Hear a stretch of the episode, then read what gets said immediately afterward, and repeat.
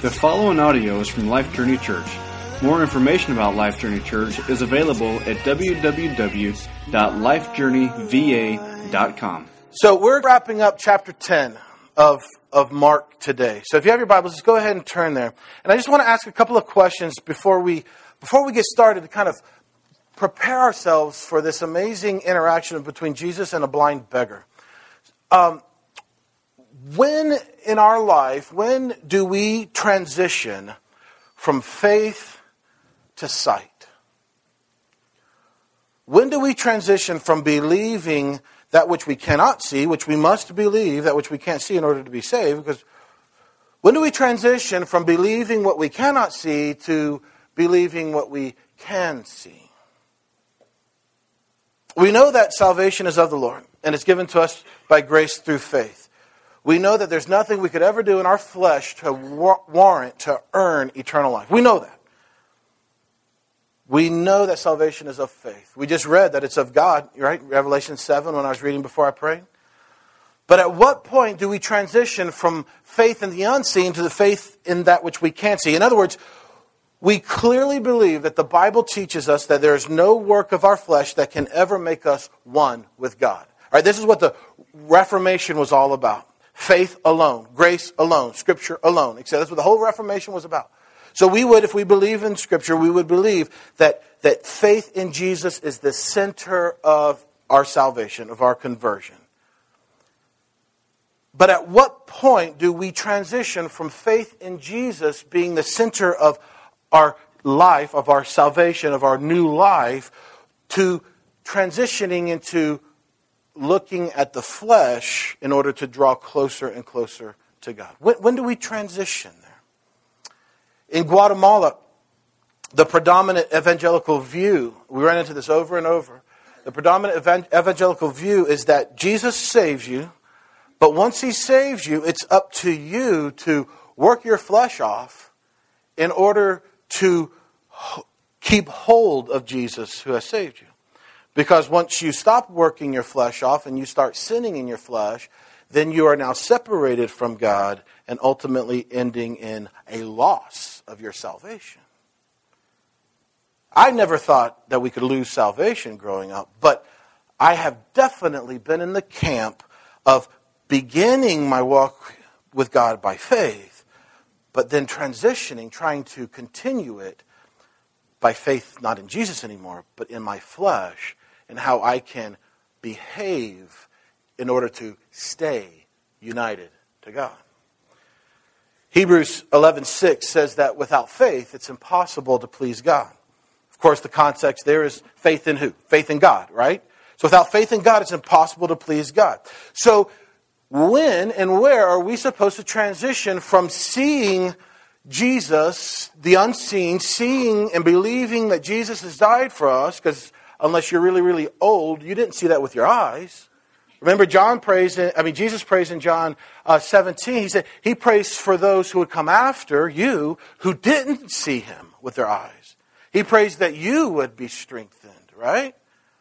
So, at what point do we transition? Do we make this jump from trusting only in God to now trusting in God plus what we can do in our flesh? Strangely enough, I think that this is answered in just a glimpse in what we're going to look at in Mark 10. And hopefully in your mind you're thinking, well, wait a second, Walt, that doesn't really make a whole lot of sense. Why would we transition from Jesus alone to Jesus plus something else? And if you're thinking that, you're thinking in the right way. So let's go to Mark 10. And Jesus is continuing he, this journey that he's been on from, from Galilee down into Jerusalem for the final time. And he has, the entire chapter of chapter 10, he, he, he is uh, engaging several different characters. Uh, we'll talk about them a little bit further in a second, but the first set of characters, remember from a couple weeks ago, was the Pharisees who were trying to test Jesus, right? They were trying to test him with this question about divorce and marriage and all this stuff. And then he was approached by, this, by this character who was a rich young ruler who rejected Jesus because he loved this stuff more than he loved God and loved others.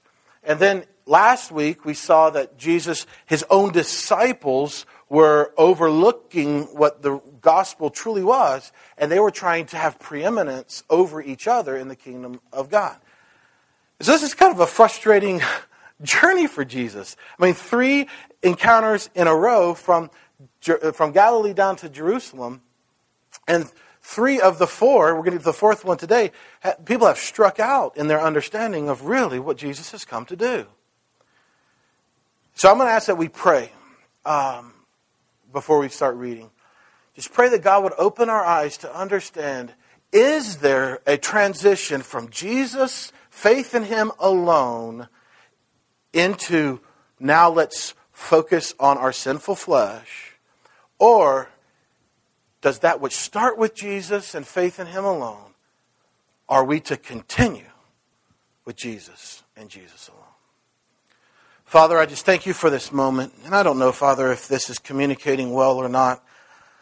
I just pray, Father, that you would open our eyes. Open our eyes to see. Are we supposed to transition? Are we supposed to move beyond faith in Jesus to now works of our flesh in order to perfect that which began with Christ? Or is that which began with Christ enough? And that it will transform this flesh, this body of sin, by looking to Jesus and Jesus alone. So, God, I just give myself to you right now. My body is tired, my flesh is weak, my mind is even fatigued, my spirit is drained. Been an amazing week. But, God, I, I hear Paul saying that he boasts all the more in his weakness because in his weakness your strength is made perfect. So, God, I just pray that you would fill this room this morning with your truth. We thank you, God, in advance for what you're going to do and opening our eyes to see the beauty of grace. In Jesus' name, amen. All right, so let's pick up in verse 46. This is the end of chapter 10. And uh, just, yeah, we'll just pick up right there in verse 46. And they came to Jericho. Now, Jericho is on the way from, uh, from Galilee down to uh, Jerusalem. And so Jesus is making his way. And he says, and, and as he, Jesus, was leaving Jericho with his disciples and a great crowd. I mean, this is a huge entourage of people. They're making their way towards Jerusalem, all right? Uh, Passover is coming in a, in, a, in a couple of days. And so it's a mass amounts of people that are making this journey towards Jerusalem. So they're walking with this great crowd, and Bartimaeus, a blind beggar, and he's the son of Timaeus, because bar in Hebrew just simply means son, right? So uh, bar mitzvah, you've heard that term before. A child at age 12, 13 becomes, in the Jewish culture, a son of the law. Bar mitzvah, mitzvah being talking about the, the Torah. So the son of the law. Uh, Peter, he was, his full name, right, was Peter Bar what? Bar Jonah. That's right. Well, is that like a? Is that next to like you know another bar? You know, it's like you got bar this and bar. You know, no, that just simply means Bar son of Jonah. So his name was Peter, son of Jonah. So I'm Walt Bar Walt because my dad's name was Walt. So it's kind of weird. Um, so uh, so he just he he explains this for the the Gentile readers. Remember, this is written to Christians in Rome. And so they probably don't understand the whole, you know, bar, you know, stuff. So he just says his name is son of Timaeus. And this beggar, this blind beggar, son of Timaeus, was sitting by the roadside. Now here's what's really cool. This is, and by the way, if you're new with us, we kind of read a little bit and then we talk about it, we read a little bit more, we talk about it, and, and, and that's kind of our MO. So this is the only person in Matthew, Mark, and Luke whom Jesus heals, and I give away the story, sorry, he's going to heal this guy. Um, he's the only guy that he heals that is named. It's pretty cool. Now, in, in John, the book of John, we know that uh, Malchus, his ear was cut off, right? And, and the servant and, uh, uh of, of the, um, of the uh, temple, and Jesus healed his ear. But outside of that, this is the only guy who Jesus heals and, he's, and, and who is named. So this is pretty serious. This is a pretty big event. Uh, the, this blind beggar, Bartimaeus, and by the way, Timaeus is Hebrew for honor. So think, think of the irony of that. Uh, I said Hebrew, I think it's Greek, sorry. It's, it means honor. So this son of honor is sitting where? On the side of the road, begging for money. It's kind of ironic, isn't it? The son of honor is sitting there hoping for somebody to just walk by and put a, a coin in his cup. We saw this in Guatemala quite a bit. Not necessarily blind beggars, but beggars all over the place. Just wanting some, some, some money, just wanting something to eat. And this blind Bartimaeus, son of honor, is of a no honor whatsoever as he's sitting here just hoping that somebody would give him some food. And Mark makes a big point that he is sitting by the road. He's sitting by the roadway. He's not even sitting on the road, right? He's on the ditch, on the sideline, marginalized, just hoping for somebody to give him something to help him. So, this son of honor sitting there just waiting in complete darkness. He's blind. He can't see anything, just hoping that somebody would come by and help him out. Verse 46 says, And when he heard that it, was Jesus of Nazareth, he, Bartimaeus, began to cry out and say, Jesus, son of David, have mercy on me. So somehow this blind beggar that Jesus knows that Jesus is on his is coming through. I don't know how his word probably gets spread. This is a big entourage of people coming. Jesus and the plethora of the people who are coming with him, he hears that it's Jesus, and somehow he knows he connects Jesus with the Messiah. Now, I don't know, Mark doesn't explain how that happens, but, but, Mark, but there is a plethora of Old Testament prophecy that, that explains how the Messiah and from where the Messiah is going to come. And some of the biggest, most important prophecy is that the Messiah is going to come from the line of David. And by the way, David means uh, beloved. So the son of honor who's sitting there blind and begging is crying out to the son of the beloved asking for help. And so he must have believed the Old Testament to the point where he knew that the Messiah was coming through David. And he must have heard what the Messiah had done thus far, that he had healed people, that he, uh, he must have heard his teachings. He must have heard something because he, know, he hears that it's Jesus coming and he's sitting on the road, the road between Jericho and Jerusalem, and he cries out, Jesus, Son of the Beloved, have mercy on me. Now, this is a very ironic, beautiful, disturbing scene. Okay? The entirety of Mark 10, I just said it a second ago, started off with Pharisees who had two perfectly good eyes and could read perfectly the same Old Testament. And they, at the beginning of chapter 10, were trying to test Jesus, to trap Jesus, to discredit Jesus. Then you had the rich young ruler who comes to Jesus and says, Jesus, I've done the entirety of the law perfectly. What else do I lack? He has two really good eyes, all sorts of wealth, all sorts of fleshly pleasures, and yet he walks away from Jesus because he embraces his stuff more than he wants to embrace the reality of Jesus. And then Jesus' own disciples, right? Remember last week? His own disciples are arguing amongst themselves of which one of them could sit at the right hand of Jesus in heaven. And they're thinking, hey, could I do this? And, and, and Jesus, you grant me this? You know, first come, first serve, right? I mean, I'm here. I asked first, you know. I got fives. You guys play that game? I got fives on my seat, you know. I don't know. That's what we called it, fives. Um, and so people with perfectly good eyeballs are totally missing it. People who can perfectly read the same prophecy of the Old Testament, completely missing it. But then you've got this beggar, right, with nothing, living totally on the grace of others who would give him a coin or give him some food or give him a piece of bread, who, who has nothing to offer, in total blindness, crying out the truth that Jesus is the long awaited Son of David, crying out for mercy. He doesn't come to Jesus and say, Hey, Jesus, look at all I've done.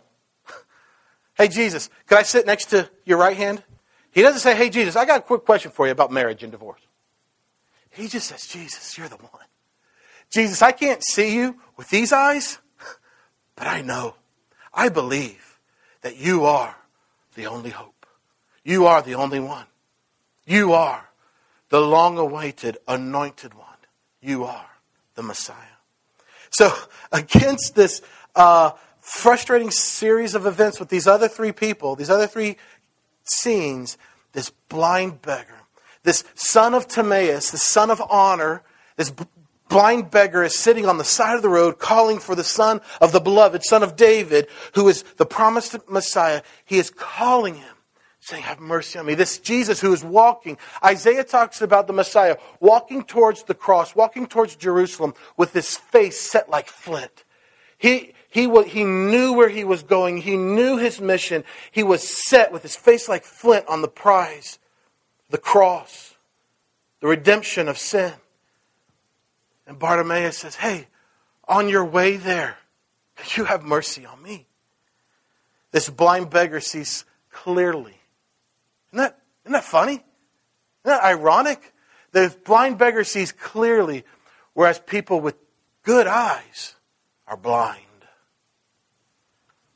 I don't think there's any clearer picture in the book of Mark than what faith looks like than this right here.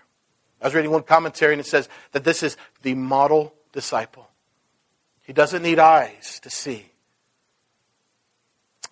Verse 48. Now you got the crowd, right? You got people. This is funny. Verse 48. Uh, and many rebuked him. Okay, so you got this blind beggar, like hope is walking in front of him. and he's crying out, saying, Have mercy, have mercy. And many rebuked him, telling him to be silent. The crowd attempts to silence the son of Timaeus. They were convinced that, that this man walking in front, Jesus, had no time to invest in this poor, miserable soul of Timaeus. Their rabbi, their teacher, Jesus, he didn't have time to waste on this, this blind beggar. The son of Timaeus was a nuisance. He, he was nothing to them. He was a bother, right? So he sits on this road day after day just begging for money. And this is a major thoroughfare between uh, Jericho and Jerusalem. So thousands of people are walking this every day, especially during this time where it's Passover is coming. They're walking this road and they're, I'm sure, just tired of the same beggar there every single day begging for their money. I can hear the crowd shouting at them, and, and, and I just want to be transparent. I could see me saying to him, Shut up. He's not here for you. He's, he's, he's, this, isn't for, this is for those who, who aren't blind and begging. These are, this is for the people who've made something of themselves. He's not here for you. Be quiet. Person after person saying, just give up, Bartimaeus. Just be quiet. But what does the son of Timaeus do? In the face of such adversity, what does he do? Keep reading that verse. He says, But he cries out all the more. Amen. Right? He cries out all the more, Son of David, right? Have mercy on me. The beloved, you who are beloved, have mercy on me. Isn't that cool? His response was to cry even louder. I mean, this was his chance. Jesus, the Messiah, the son of David, is walking in front of him, walking towards Jerusalem for the final time. I mean, he's not going to come walking back. He doesn't walk back. Jesus doesn't walk back out of Jerusalem. He appears different places, but he doesn't walk back. He walks to Emmaus. But that's a different road. And so he knows this is his chance. And he cries out all the louder. And if, if, if you want to see grace in action. Read closely with me, verse 49. And Jesus stopped. Man, Jesus stopped in his tracks. Though his face, like, like Isaiah says, is set like flint, knowing where he's going with his mission to eradicate sin. He knows where he's going. He stops in his tracks and says, Call him. Bring him over here. And how cool is this? And they, the crowd, called the blind man and say, Take heart, get up, he's calling you. Now, I don't know about you, but that just sounds like, what were they just saying? right? They're just saying, hey, just shut up. He's not here for you. Be quiet. Hey, you're ruining the party. This is, this is about Jesus, not about you. Leave him alone. And now they're saying, hey, take courage. Be, be happy. Take heart. He's calling you. Man, what, what a perfect picture, picture of the fickle nature of people. If, if you listen to the crowd and follow their voice, in just a matter of minutes, the crowd's going to be doing something different. Bartimaeus' focus wasn't on the crowd, it was on the Christ. And he wasn't going to let anybody stand in the way. They were just telling him to buzz off, and now they're telling him to cheer up. I mean, fickle. So imagine Bartimaeus' heart, imagine his mind when he hears the words, hey, he's calling you. He's calling you. Well, what is his response? He throws off his cloak, he springs up, and he comes to Jesus. Now, I've been told, and I, don't know this personally, obviously, but I've been told that in this first century, the most, um, the most prized possession for a, a, beggar, a blind beggar, is their cloak. Now, I don't understand that, right? Because I'm not a blind beggar. But what I've heard is that a cloak is one of the most prized possessions because in the coldness of the night, what's the only thing they have to keep warm? They don't have a fire. He's blind. He can't make a fire. He'll burn himself. Well, he doesn't have neighbors and friends and family to, to, to snuggle up to, a wife for warmth. All he has is what? You can say it. His cloak. And in the heat of the day, when the sun is scorching, he, he, he doesn't have a house to walk into. He doesn't even know where the shade tree is. He's blind. What's the only thing he has to protect him from the heat of the sun? his cloak. So the cloak is one of the most prized possessions of a blind beggar. Or so I've been told. If that's not true, take it up with someone else. I don't. That's just what I've been told. It makes sense, right? But what does he do with this prized possession when Jesus calls him? He casts it off. He throws it away. Compare that to the rich young ruler who came to Jesus just two Sundays ago when we talked about him. He wasn't willing to let go of his stuff because he loved his stuff more than he loved God. But this blind beggar casts off everything that he owns and runs to Jesus. He knows that he doesn't need it anymore because he's going to be able to see in a couple of minutes where the shade tree is, right? He knows, I don't need this cloak anymore. It's not of value to me because in a couple of minutes, I'm going to be able to build a house. I'm going to be able to get a job. I don't even have to beg here on the side of the road any longer. The cloak, it was gone. And Jesus says to him in verse 51, we're almost done. He says, I, uh, he says, uh, sorry, uh, what do you want me to do for you? Now, shouldn't that be obvious to Jesus? I mean, he's a blind beggar. Should, I mean, I think that should be obvious. I mean, Jesus is the Son of God. He's the Son of David, right? I mean, he, he is the Messiah. Okay, Jesus does not ask this question for his benefit. I'm convinced, because he knows. But Jesus asks this question for the benefit of those standing around. Remember the crowd? They were just saying, hey, shut up. And he asks this question for your benefit, for my benefit today, 2,000 years later. What do you want me to do? Because I think Jesus wants us to hear the response. And the blind man says to Jesus, Rabboni, I know it says here on the screen, rabbi. That's a bad translation. We'll get to that in a second. Rabboni, let me recover my sight. He just wanted to see. Here's what I mean by this being for your benefit, for my benefit, for the benefit of those around. The term that Bartimaeus uses is not rabbi, as translated here, but if you have like a New American Standard version, it'll say rabboni, which is a different word comes from a similar root, but it's a different word. Rabbi just simply means uh, teacher or master. There were many rabbis. There still are. You might see them on a panel on Fox News or something, or CNN, you know, Rabbi so and so, you know, he'll, he'll, be representing a Jewish culture or something. There's, there's tons of rabbis. There's tons of teachers. There's tons of masters, if you will, in that sense. But there was only one, there was one word that scribes and lawyers of the Jewish law would use to describe God when talking about God being their teacher, God being their master in this sense. Guess what word that is? Rabboni. My master. My teacher. So, right here in the middle of this road, as Jesus is walking to Jerusalem for the final time, this blind beggar is declaring that Jesus and Jesus alone is who? God. You see that? He's saying, Rabboni, the one whom we only, this label we only give to God, I give to you. Because I believe that you are the long awaited Messiah, God Himself in the flesh.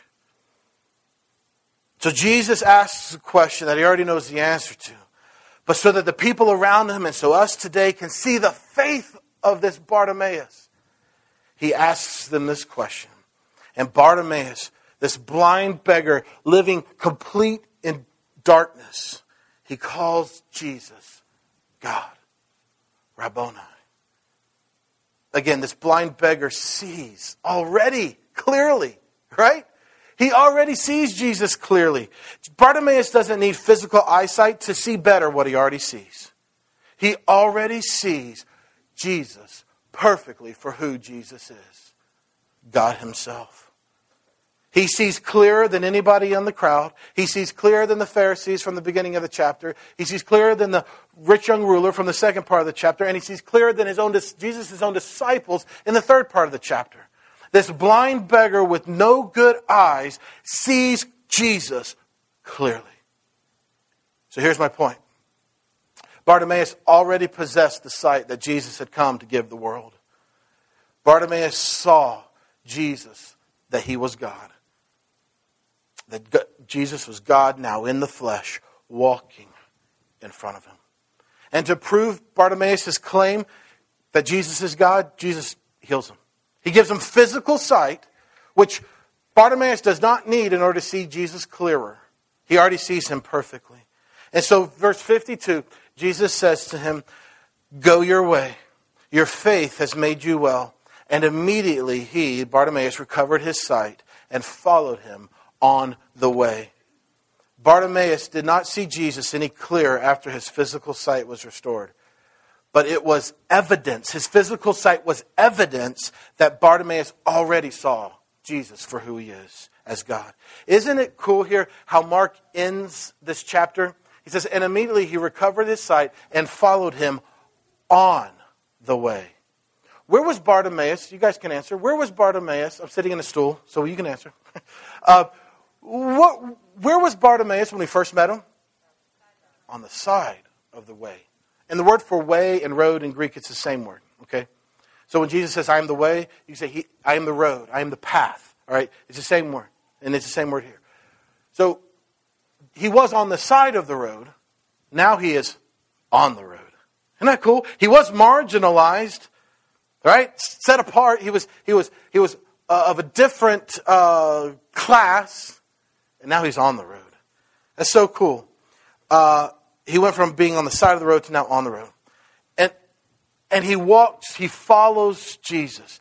Let's remember real quick, and if you want to flip your page, if, you're, if chapter 11 starts on the next page, look ahead real quickly.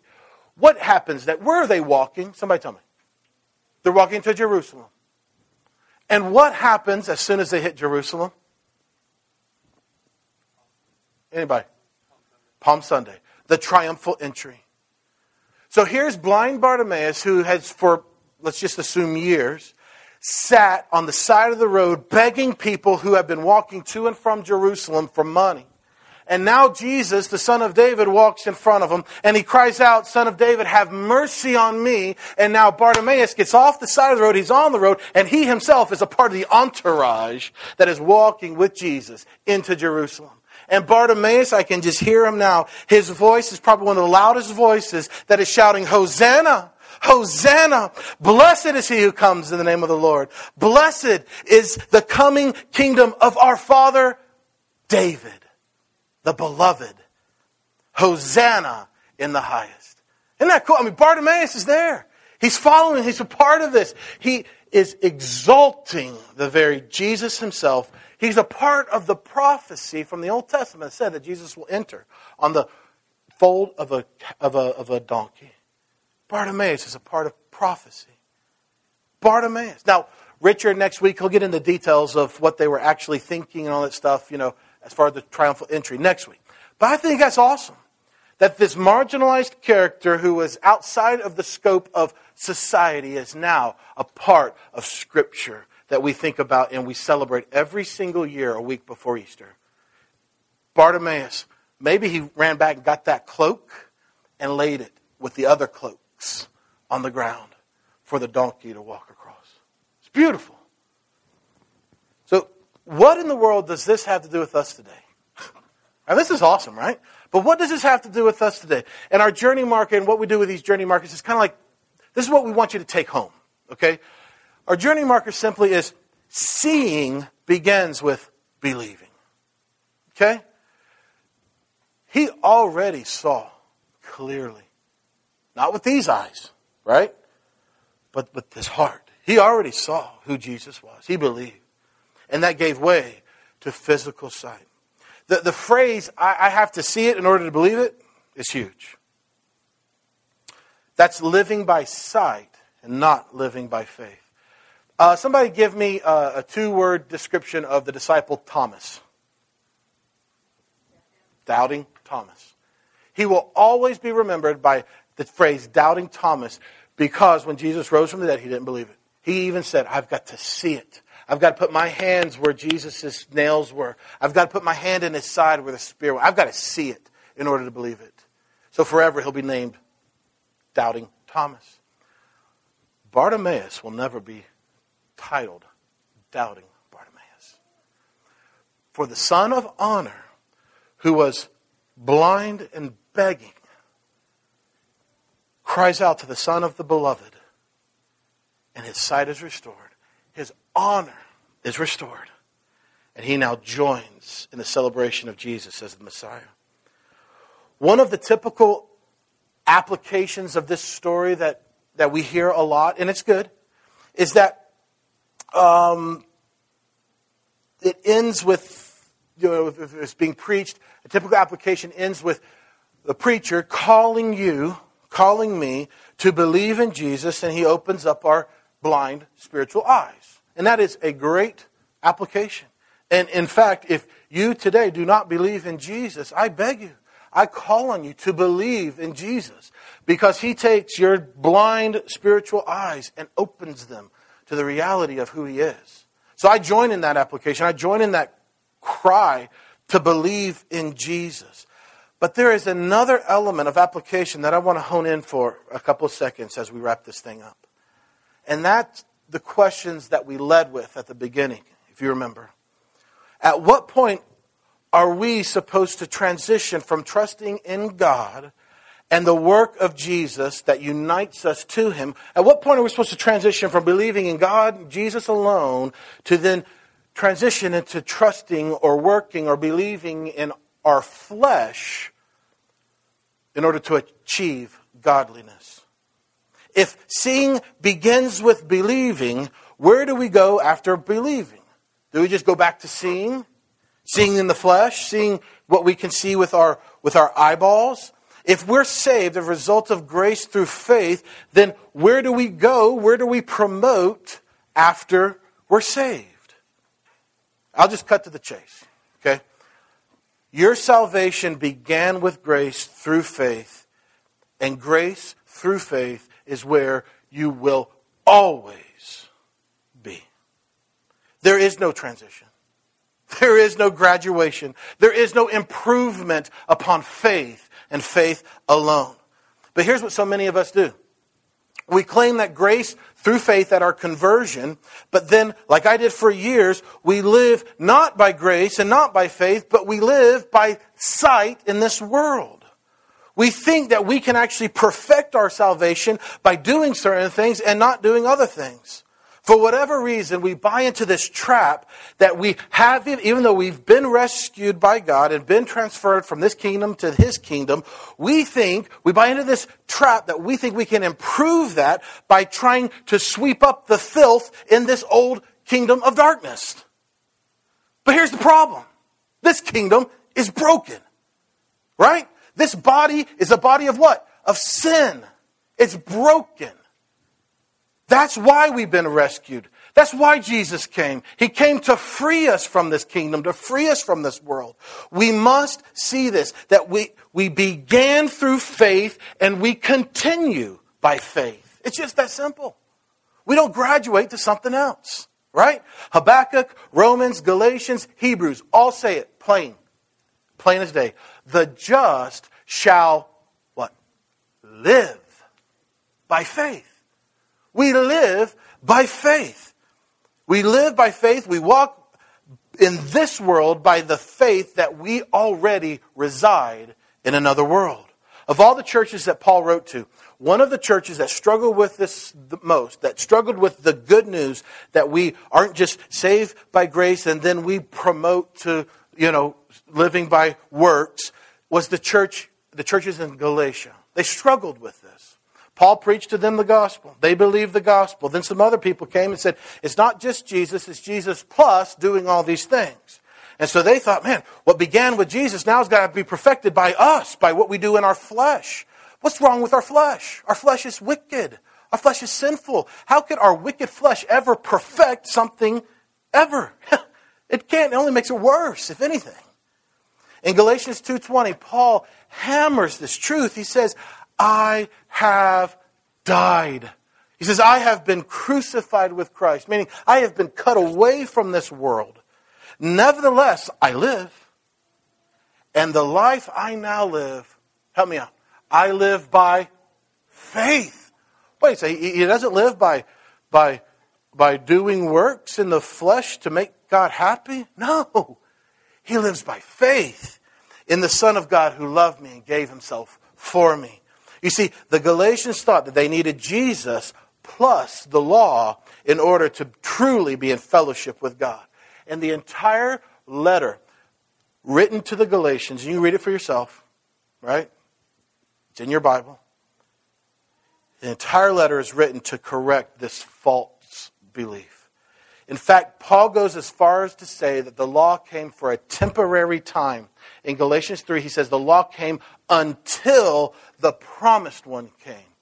Has the promised one come? You better believe it. Has the law ended? You better believe it. The Galatians thought that what began with faith in Jesus would be perfected by keeping the faith. And over and over, I mean, by keeping the law. And over and over, Paul corrects their misunderstanding and teaches them that they are dead to the law. They're dead to this world but alive to Christ. He even calls them bewitched. He says, Who's bewitched you? Who's cast the spell over you to think that that which began by the Spirit is going to be perfected by your flesh? Seeing begins with believing. One of the most radical thoughts in Scripture is the thought that the very things that we can see with our eyeballs, God Himself calls the kingdom of darkness. Think about that. What we can see, God calls darkness. But the very things we can't see with our eyeballs, God calls the kingdom of light. Let's think about that for a second. That's radical. There's only one way to live in that light. Because we can't see it with our eyes. We live by faith. We live by faith. Bartimaeus on the side of the road, blind as a bat, living by faith. Oh, there's Jesus. I believe. And God grants him his wish. The more and more we believe what Jesus has done for us and in us, the more we'll see the reality of that grace at work through us. The more we believe, the more we'll see what God has actually done in us. We won't see it with these eyes necessarily, but we'll see it through the very eyes of the Father Himself.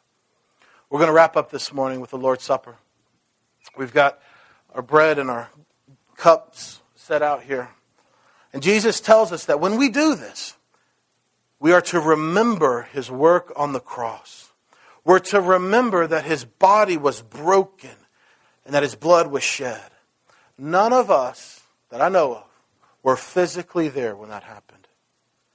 But in some mysterious way, we who believe were there, just as Paul says he was there.